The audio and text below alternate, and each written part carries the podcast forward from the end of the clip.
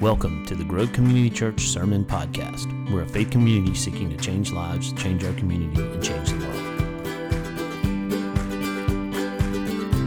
And now to this week's message. We hope you enjoy it.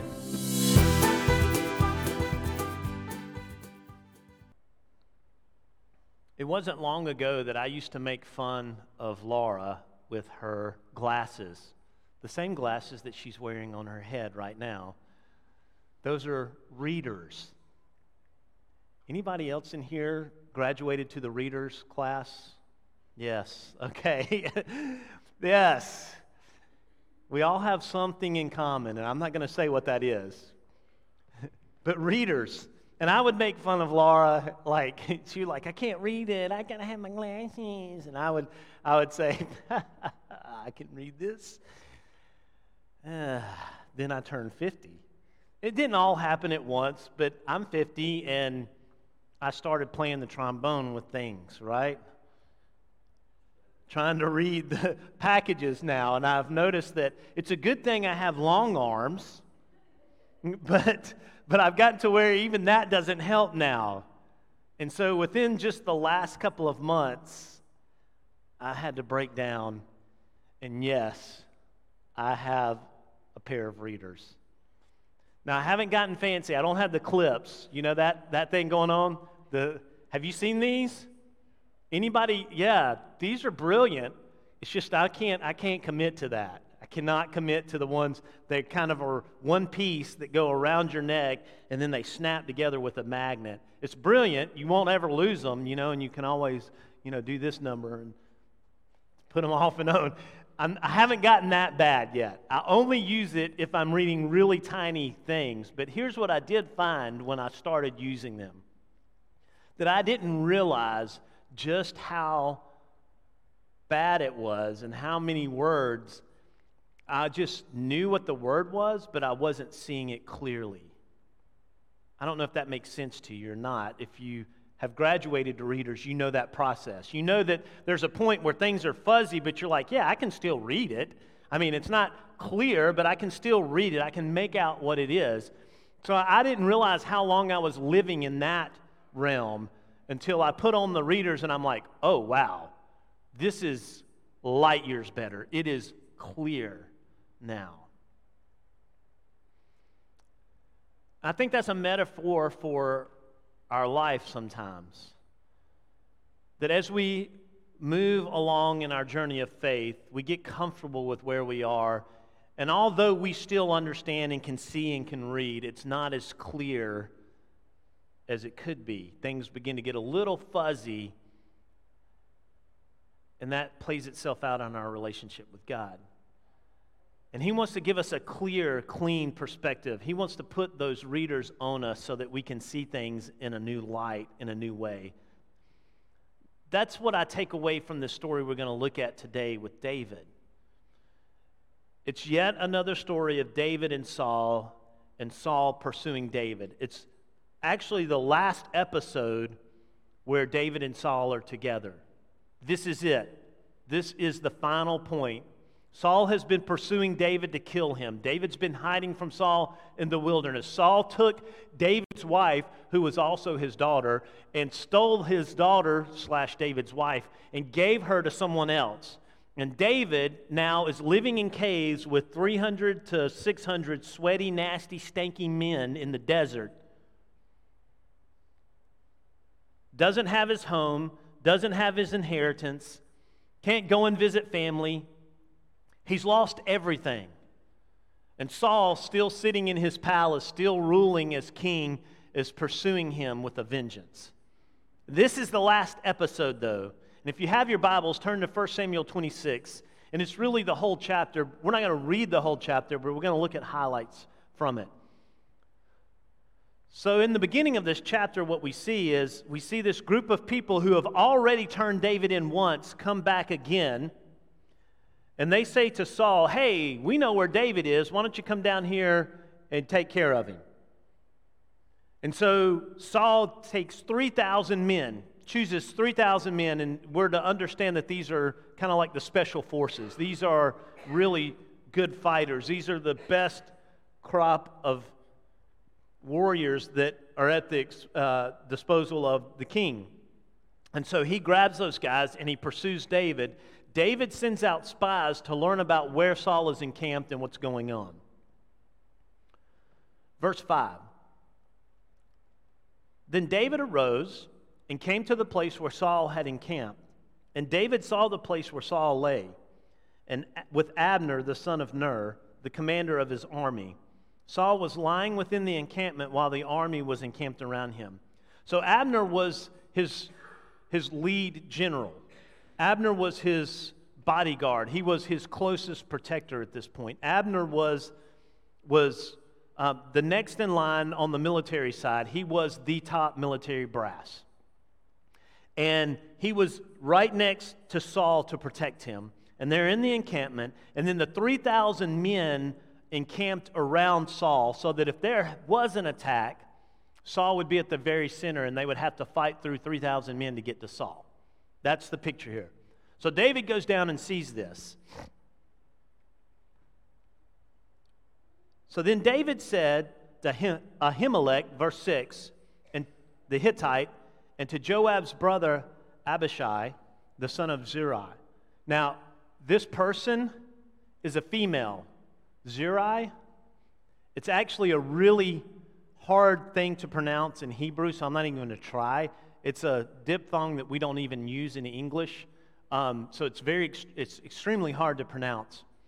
But she is David's sister. So Abishai is David's nephew. So here he is with two of his men that are closest to him, and he asks them, Who will go down with me into camp, into the camp to Saul? That's a death wish, right?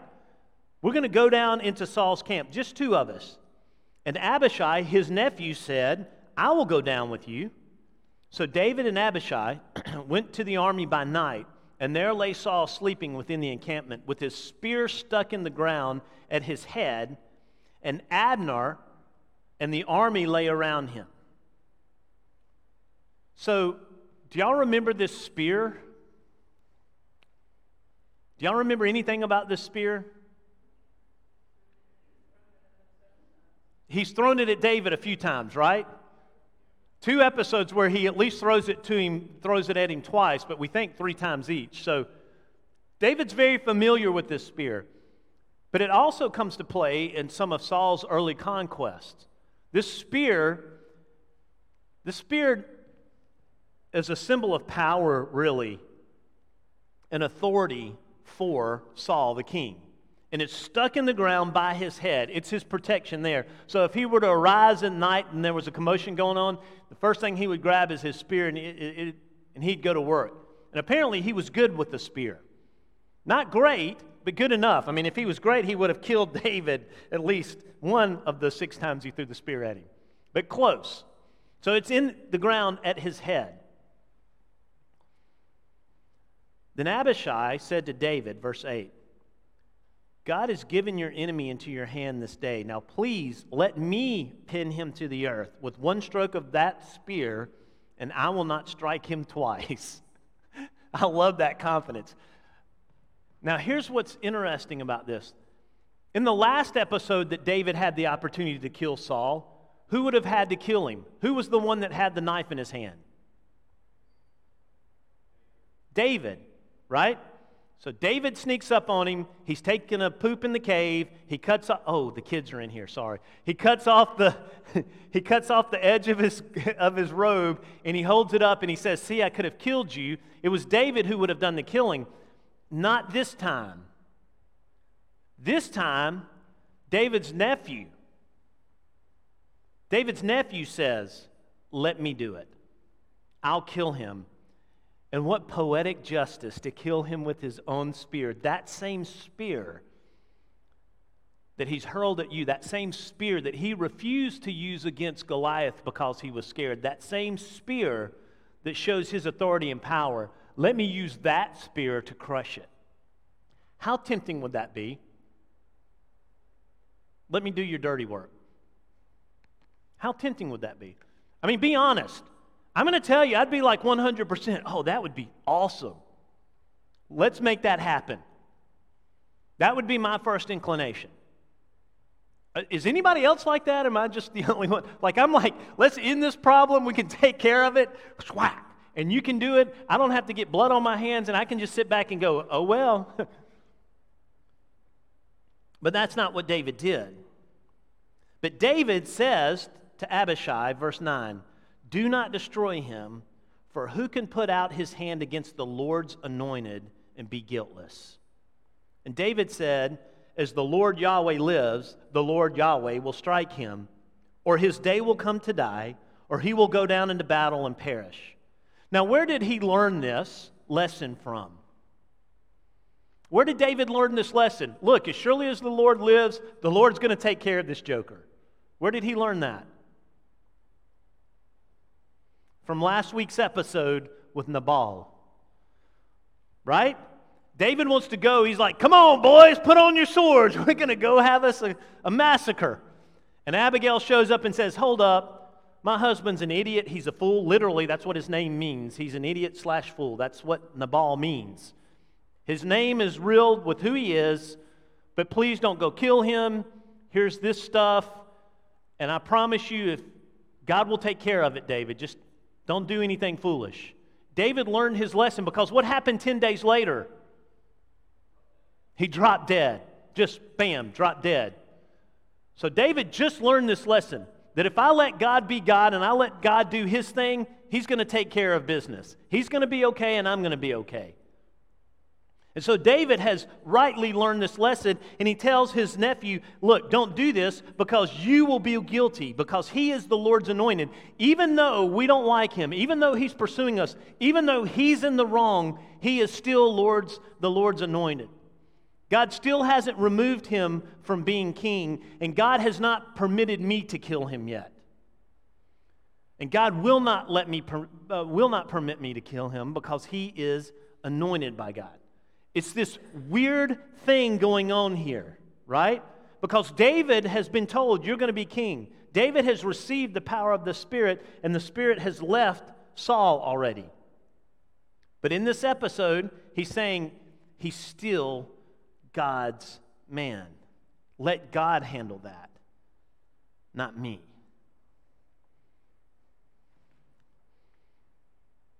Verse 11 the Lord forbid that I should put out my hand against the Lord's anointed.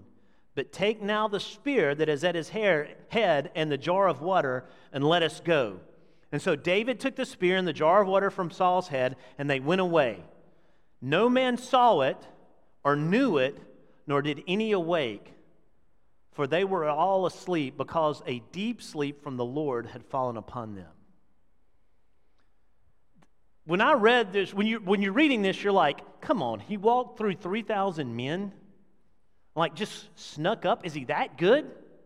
Snuck up to the king.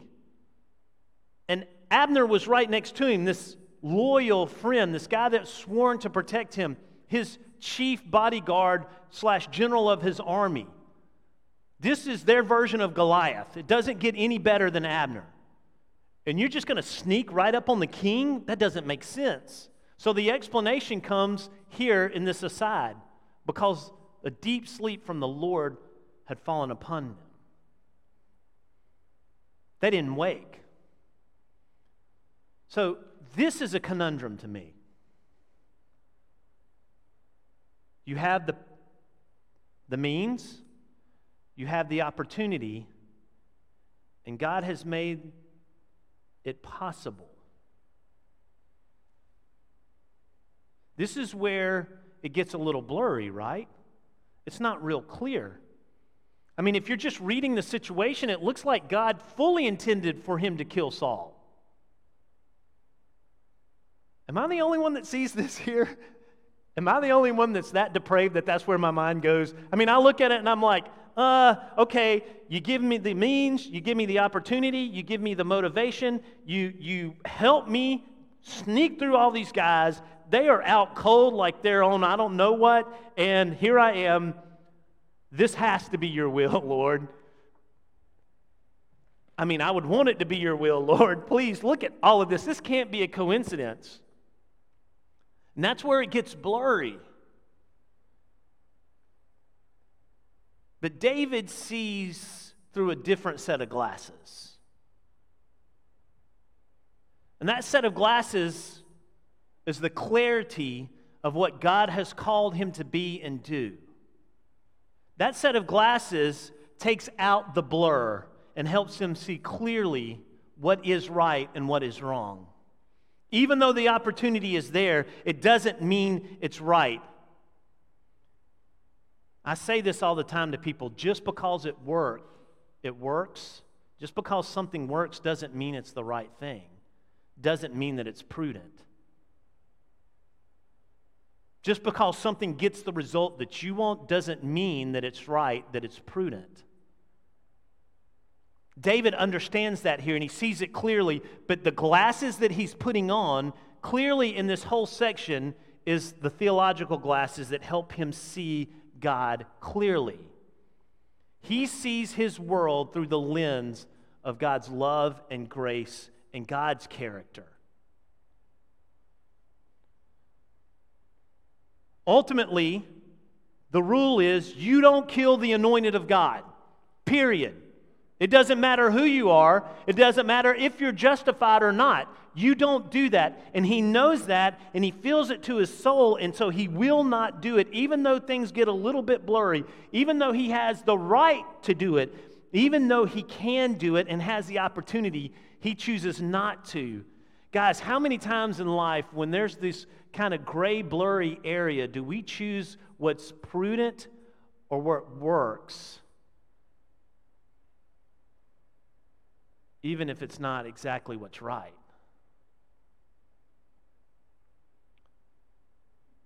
All too often, I think in life, we kind of go through, weave through this life, not with the glasses on, but just kind of the blurriness of the truth of God.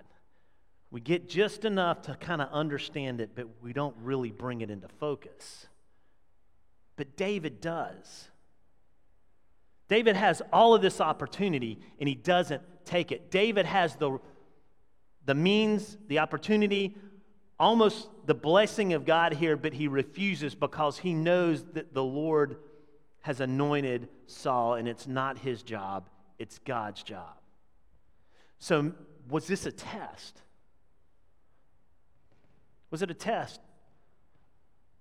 of David's strength, of David's clarity? Verse 13 Then David went over to the other side and stood far off on the top of a hill with a great space between them. Smart man. Because there's 3,000 of them and only two of David and his nephew. And David called to the army and to Abner, not to Saul, but to Abner, the son of Ner, saying, Will you not answer, Abner? Then Abner answered, Who are you who calls to the king?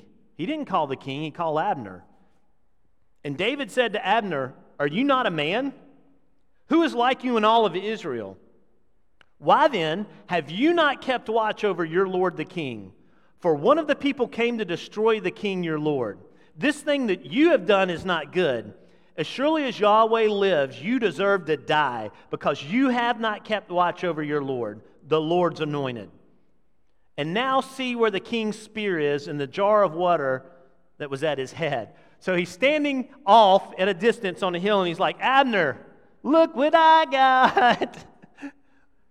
and you let this happen. And you should be killed for it because it's your one job. You had one job. You had one job and you blew it.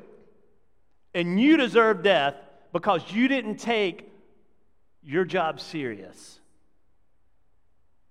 And David sees this even in a theological perspective. Your job is to protect the anointed of the Lord. God gave you the ability and the position to protect his anointed, and you failed. You're the one that deserves to die. You didn't take it serious. So, yet again, in the middle of this episode, David takes a step back and sees it clearly through theological lenses, and he says, Look, God gave me the opportunity, but I didn't do it because He's the Lord's anointed, and I respect that. But you, Abner, who are sleeping next to him, didn't respect him enough to keep watch over him. You deserve die. It's on your head. because you didn't take the Lord's anointing serious, because you didn't take God's call in your life serious. He's calling out Abner. Not just because he's smarter or stronger, not just because at one time he's going to be the king and Abner's not. He's calling out Abner because he sees through a theological lens that you didn't take God's call in your life serious.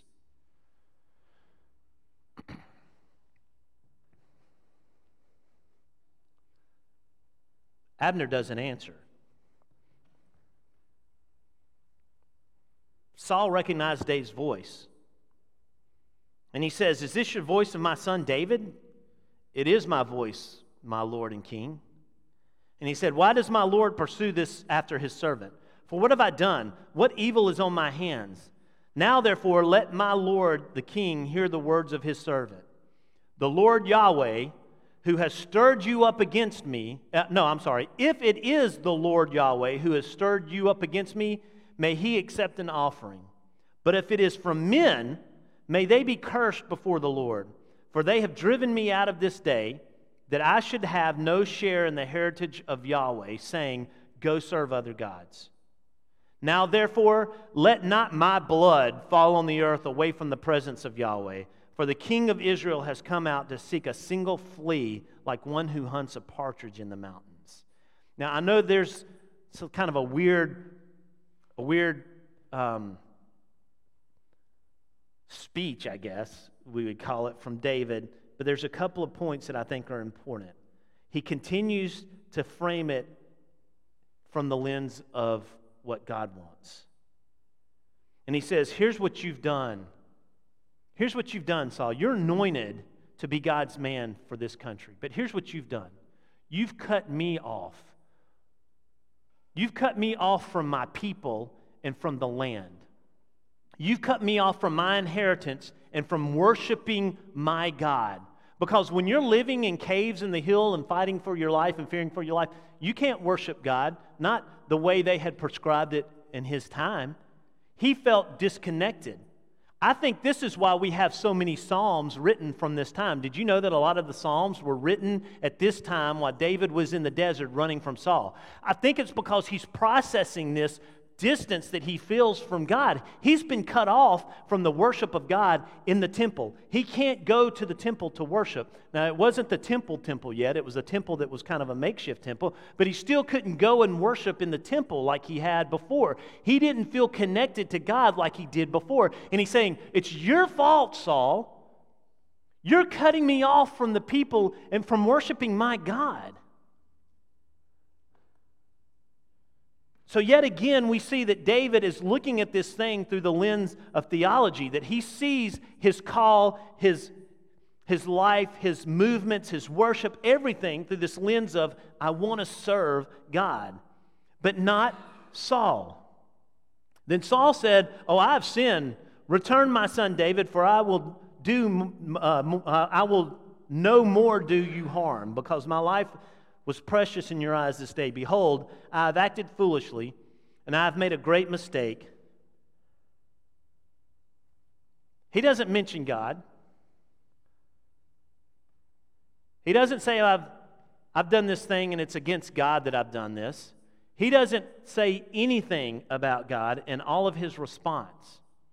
Abner doesn't, Saul doesn't, no one in the scene they're all looking at this from their human perspective. And the only reason why Saul relents here is because he knows he's been bested. He doesn't say, I've sinned against God, Yahweh. I don't deserve to be king. I don't deserve to be his anointed. He doesn't mention the Lord. He has become so wrapped up in himself. He's gotten so um, he's gotten so molded by his culture that he forgets the very one who created him and put him in the place that he is.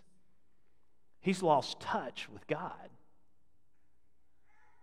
And so, what did we learn from this scene, this last scene between David and Saul? We learned that David, despite all the opportunity to do otherwise, chose to see things through God's eyes, not his own.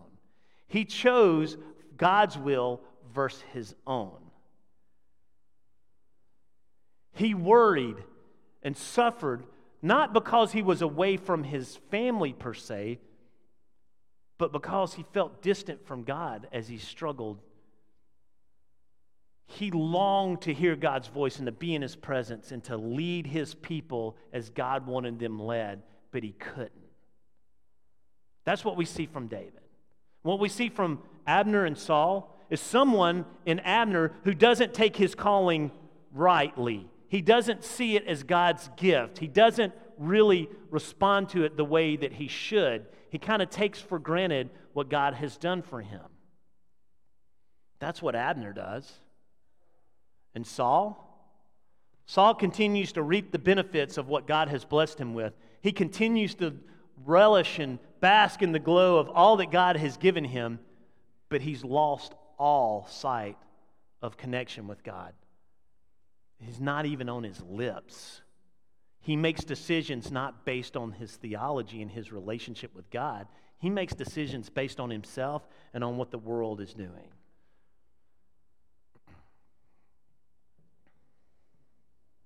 I think this is a lesson for us. And the lesson is it's time to put on the readers, to put on the right lens, to view our world through the eyes of God, to view our life and His gifts with a bent towards theology, who God is and what He's done. That's what David did. And it's time to quit living in the blur of Abner and Saul. And I can admit to you that all too often my life is the blur because I've refused to pick up the readers, to see things clearly, to take a step back and say, God, what is it that you see? What is it that you want? We hope you found this week's message meaningful and impactful. And as always, don't just hear it but put it into practice. Until next time, have a good one.